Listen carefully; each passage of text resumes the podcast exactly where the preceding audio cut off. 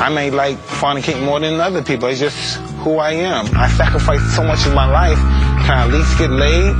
You know what I mean? I've been robbed of most of my money. Can I at least get a blowjob? I wish one of your guys had children if I could kick them in their fucking head or stomp on their testicles so you could feel my pain because that's the pain I have waking up every day.